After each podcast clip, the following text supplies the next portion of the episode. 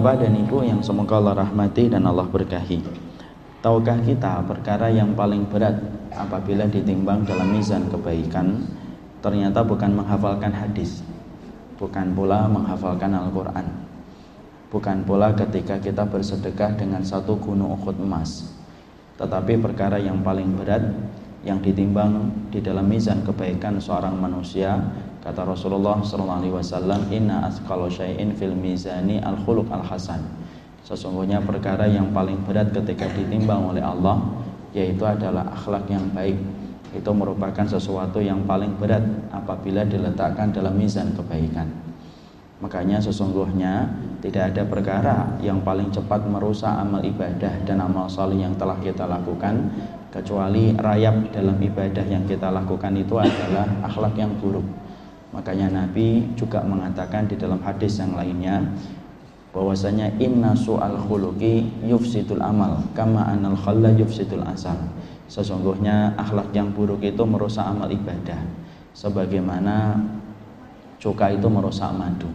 Di situlah kita memahami betapa besarnya kedudukan akhlak dalam kehidupan setiap hamba ketika dia menghambakan dirinya kepada Allah.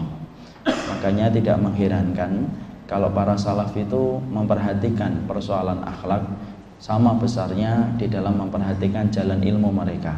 Sampai kita mendapati Abdullah bin Mubarak itu berkata, "Kuntu ta'allamtul ilma isyrina sanatan wa ta'allamtul adab salasina sanatan." Sesungguhnya aku ini mempelajari ilmu panjangnya dan lamanya temponya itu 20 tahun.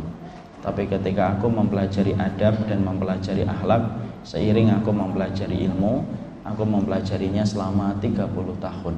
Tempo dan porsi waktunya yang diberikan oleh Abdullah bin Mubarak untuk mempelajari akhlak jauh lebih panjang daripada tempo yang dia berikan ketika mempelajari ilmu. Dan itu menunjukkan besarnya kebutuhan ilmu kepada akhlak karena ilmu itu membutuhkan akhlak. Layaknya pintu tidak akan harmonis tanpa adanya jendela. Layaknya jendela tidak akan sepadan kecuali ada pintu. Kalau ada ilmu yang tidak memakai akhlak maka sesungguhnya ilmu itu akan banyak merusak dan membawa mandarat dalam kehidupan orang yang memiliki ilmu apabila dia tidak memiliki adab. Karena sesungguhnya orang yang berilmu tetapi dia tidak memiliki adab itu rusak karena sesungguhnya amal itu rusak disebabkan akhlak yang buruk. Tetapi orang yang memiliki akhlak tetapi tidak memiliki ilmu batil. Kenapa dikatakan batil? Karena bermodal akhlak doang tanpa mengerti tentang ilmu yang benar yang disampaikan Nabi itu juga tidak bisa memasukkan orang ke surga.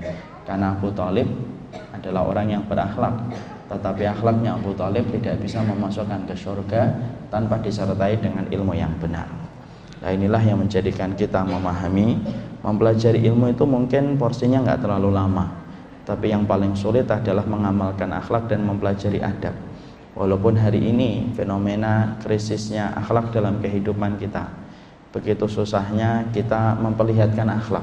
Karena memang pahalanya besar dan begitu berat di dalam mizan kebaikan.